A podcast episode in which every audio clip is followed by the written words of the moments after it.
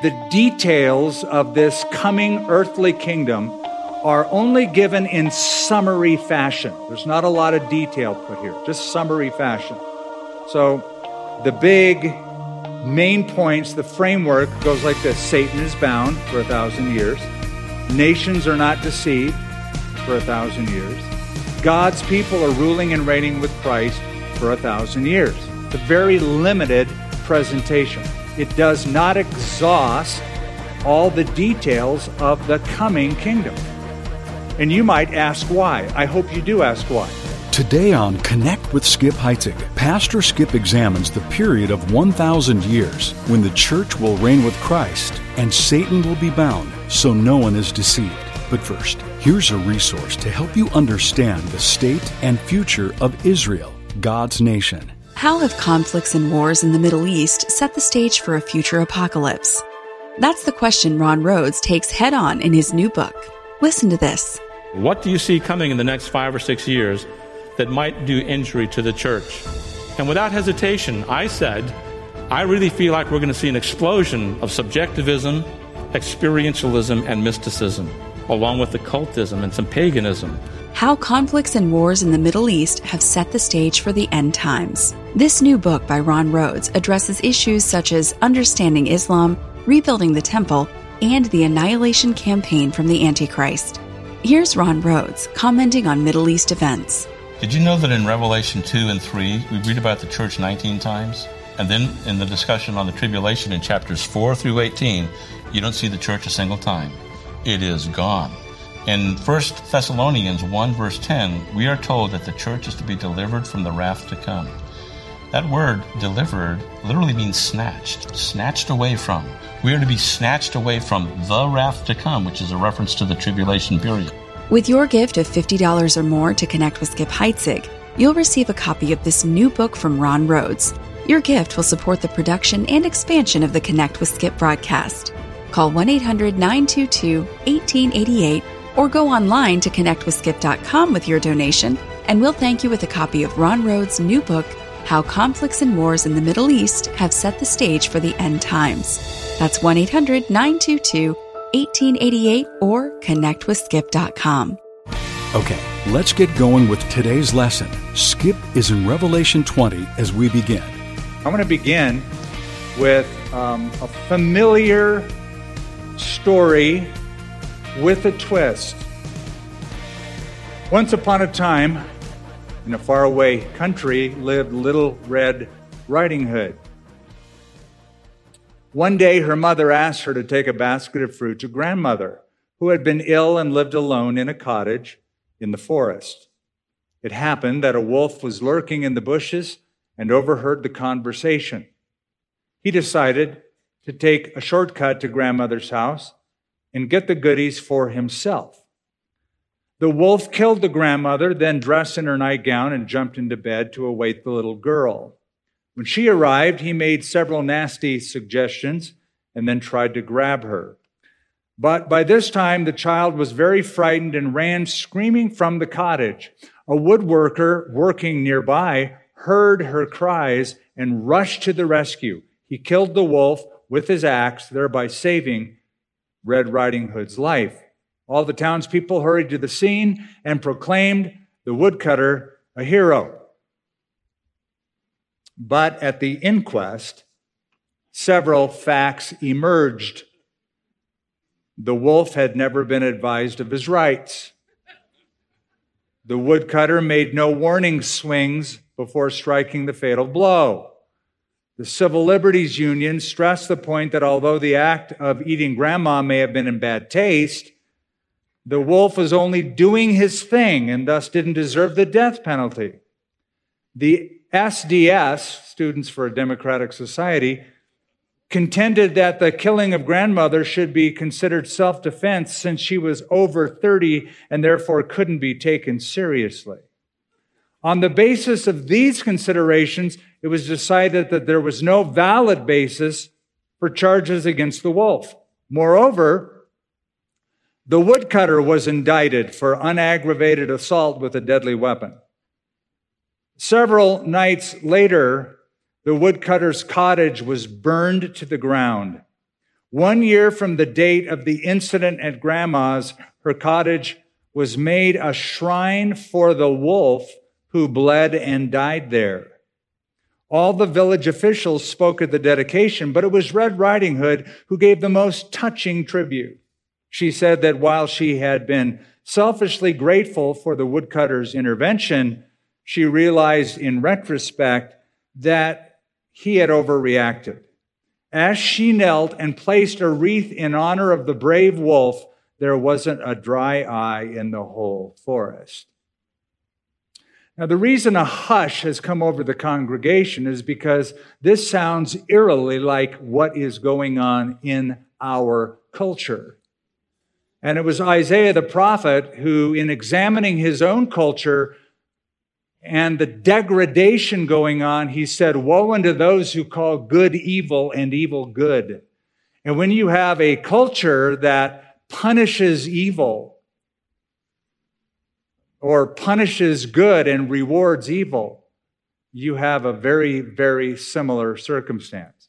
But Isaiah the prophet also looked forward to a time he called a time of righteousness when he said, The earth will be filled with the knowledge of the Lord as waters cover the sea. It is that kingdom that we are studying today and next week a millennial kingdom. Now, you may remember, so this is week 20 of this study on end times. In week number four, so that's a long time ago, our fourth study, we talked about millennialism. We're, we're not talking about millennials as an age group. We talked about the concept, the theological construct of the millennium, how there are three major positions. You remember those who are Amillennialists, they don't believe in a literal thousand years. Postmillennialists, that we're going to bring in the kingdom. And then premillennialists. And so we gave you that. We're not going to rehash that today, but we are going back to chapter 20 where we began on that study because it is about that subject the thousand year millennial reign, years of peace, the reign of Jesus Christ. Now, this week, we're going to look at it morally, spiritually, you might say. Next week, we're going to look at it politically. So, verses one through three, primarily what we want to talk about today, it begins with an incarceration. Verses four through six, it continues with an administration. The political framework we'll look at next time. What I want to do today with you is give you three notable characteristics about the millennial kingdom. And first, it is a real kingdom. We're talking about the kingdom of Jesus Christ on the earth, literally on the earth, literally from Jerusalem, and literally for a time span of 1,000 years. We're not spiritualizing it. We're not allegorizing it. We're treating it as though it's a real kingdom. And I draw your attention to verse 1. Then I saw an angel coming down from heaven, having the key to the bottomless pit, and a great chain in his hand. He laid hold of the dragon, that old, that serpent of old, who is the devil and Satan, and bound him for a thousand years. And he cast him into the bottomless pit and shut him up and set a seal on him so that he should deceive the nations no more till the thousand years were finished. But after these things, he must be released for a little while. And I saw thrones, and they sat on them, and judgment was committed to them. Then I saw the souls of those who had been beheaded for their witness to Jesus and for the word of God, who had not worshiped the beast or his image, and had not received his mark on their foreheads or on their hands. And they lived and reigned with Christ for a thousand years. But the rest of the dead did not live again until the thousand years were finished. This is the first resurrection. Blessed and holy is he who has part in the first resurrection. Over such, the second death has no power.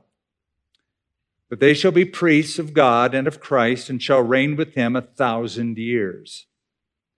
Now, verse 7 when the thousand years have expired, let's stop there. You have noticed that in six verses, you have a seven, or in seven verses, you have a sixfold repetition of the phrase thousand years, thousand years, thousand years thousand years. So it's unmistakable that we're dealing with a period of a thousand years. It is a very precise rendering. There's no reason to spiritualize it. There's no reason to allegorize it. There's no reason to say that a thousand doesn't mean a thousand, that it's just an indiscriminate, long period of time. It's a thousand years. Because every other time in Scripture, when numbers are used, including the number 1000, it always refers to something literal, something real. So, for example, in Genesis 20, Abimelech gives to Abram a thousand pieces of silver. Is that literal or figurative? Literal. In Numbers 31, there was a battle, and Moses sent people from the 12 tribes of Israel. He said, it says, a thousand from each tribe to battle. Figurative or literal? Literal. 1 Samuel 25, Nabal had a thousand goats. Were those figurative goats?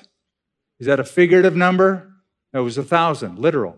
1 Chronicles 29, Solomon offers a thousand bulls a thousand rams, a thousand lambs. Literal, figurative? Literal. So when you come to Revelation 20 and it says the thousand years to say, nah, it doesn't really mean that. That's a spiritual number. You have a problem when you do that. Whenever you spiritualize numbers, you are opening Pandora's box to it meaning anything at all. Because if a thousand doesn't mean a thousand, what does it mean? And if you notice that in the book of Revelation, there's lots of numbers. So you have seven churches, 12 tribes, 12 apostles, one third of mankind, five months, two witnesses, 42 months, 1,260 days, five fallen kings, 12,000 furlongs. If none of that means anything it just said, then what are we doing even reading the book? I mean, what, what does it mean if all those things are figurative? if you say, well, we interpret the Bible literally, but not prophecy. We, we take other genres of scripture and apply it literally and interpret it that way, but we don't interpret prophecy literally. Well, then, maybe if that's the case, 12 tribes of Israel don't mean 12 tribes. Maybe Jesus being in the tomb three days and three nights really doesn't mean three days and three nights. Maybe the six days of creation really don't mean six days of creation. I agree with Vance Havner, who said it's always easier to understand what the Bible says than to understand what someone thinks it meant to say. And that's what happens. You get these people go, well, it says a thousand, but it doesn't mean that. What does it mean? I don't know, but it doesn't mean that. Now, if you just read the Bible in a straightforward, matter of fact, interpreting it normally kind of fashion, you're going to come up with a real kingdom. By the way, that was the dominant view in the early church for the first three centuries. You need to remember that. The first three centuries, the church fathers believed in a literal, physical, thousand year reign of Christ on the earth. It wasn't until uh, the third and fourth century in Alexandria, Egypt, when a guy named Origen and a few others passed that on down to Augustine, where everything got spiritualized all of a sudden. And that group said the Bible in this case shouldn't be taken literally. It's just an allegory. They allegorized lots of scripture, and there are allegories in the Bible. But these guys took it to extremes. And when they did, they were denounced in that time as heretics.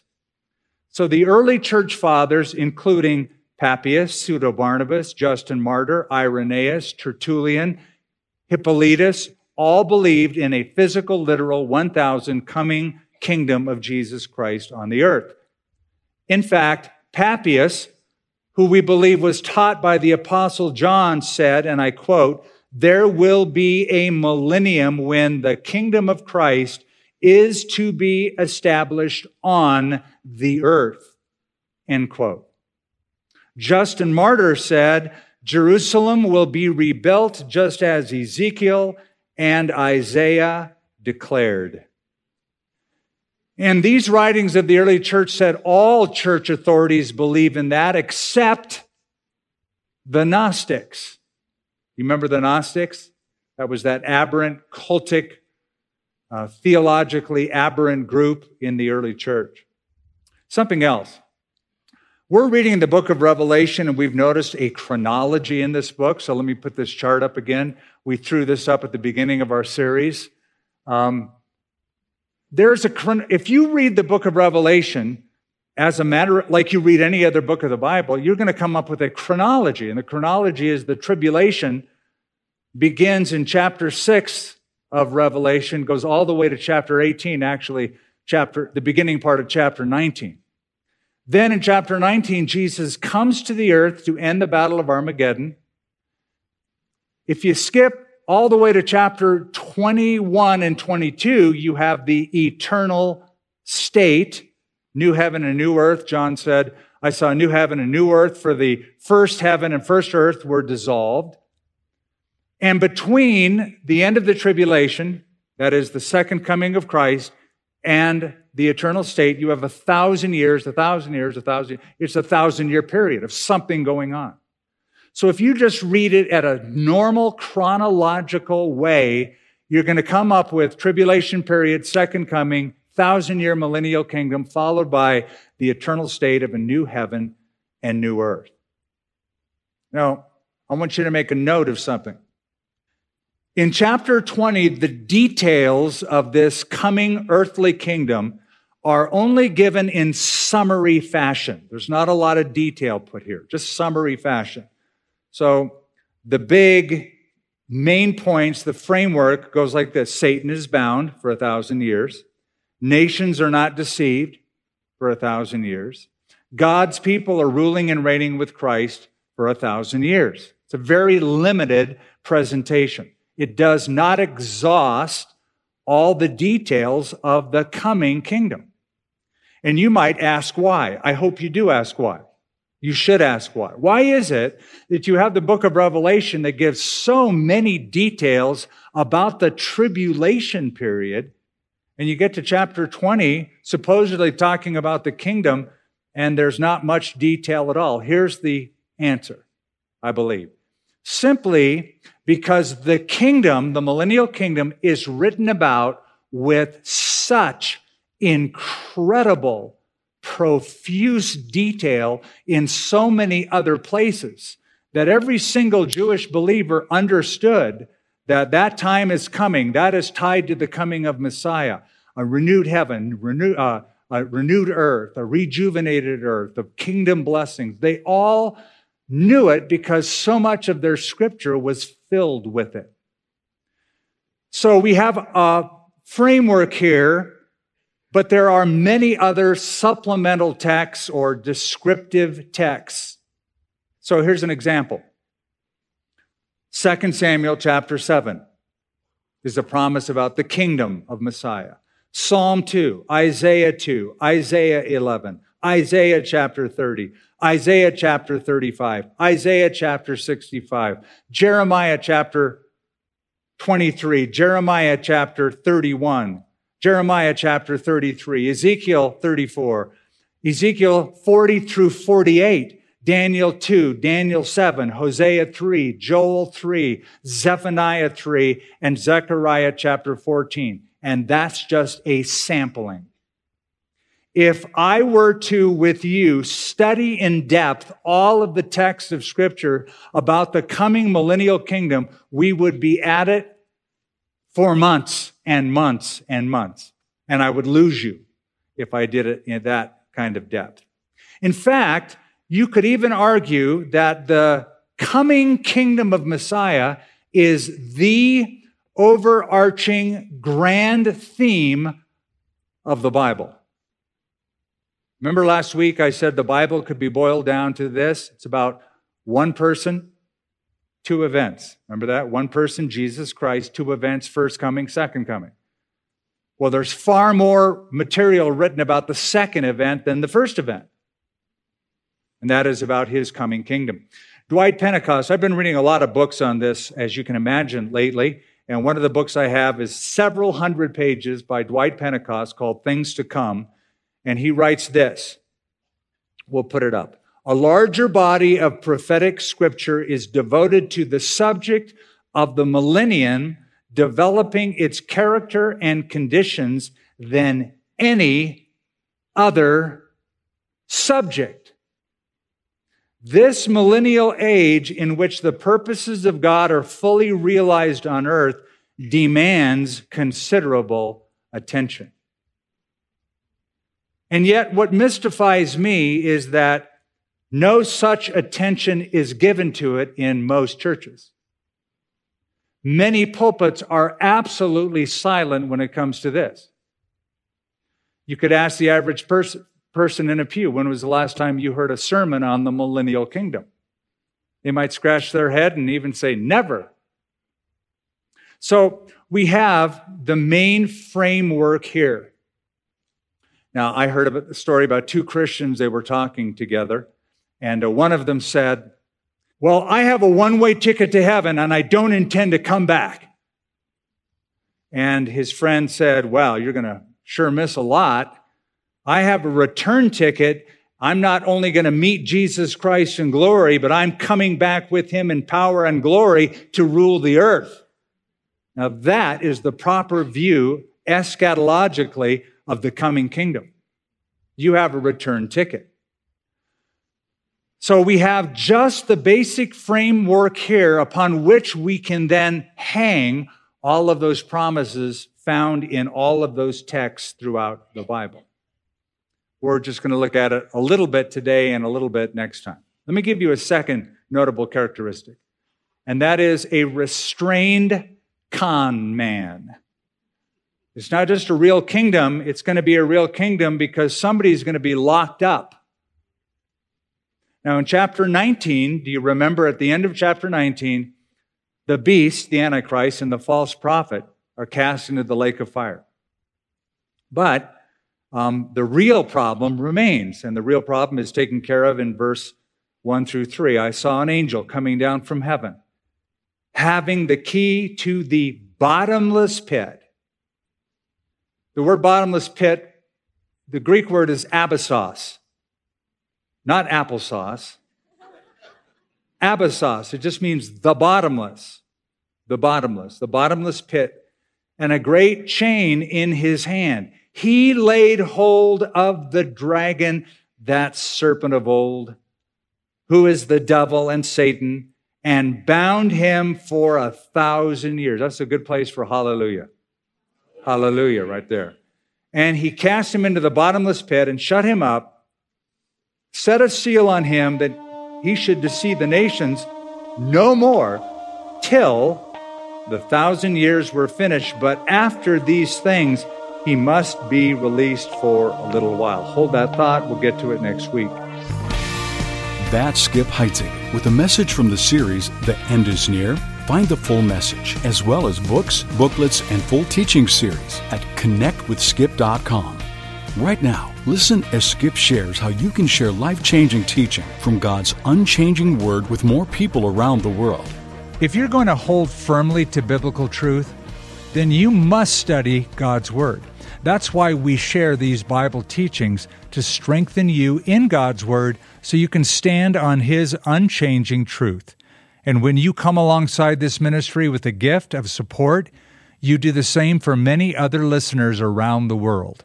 So please consider giving a gift today. Here's how. Visit connectwithskip.com slash donate to give a gift. That's connectwithskip.com slash donate. Or call 800 922 1888. 800 922 1888. Thank you for your generosity. Be sure to tune in tomorrow for the conclusion of Skip's message, A Thousand Years of Peace, to hear about the time we're all awaiting and praying for God's kingdom come. It's what we've been waiting for. It's what God's people have been speaking about and praying for and yearning for. It's what all the Jewish people throughout their history have been longing for. It's what Jesus said to pray for. Now think of the words of the Our Father Thy kingdom come, thy will be done on earth as it is in heaven. Make a connection. Make a connection at the foot of the cross. Cast your burdens on his wood.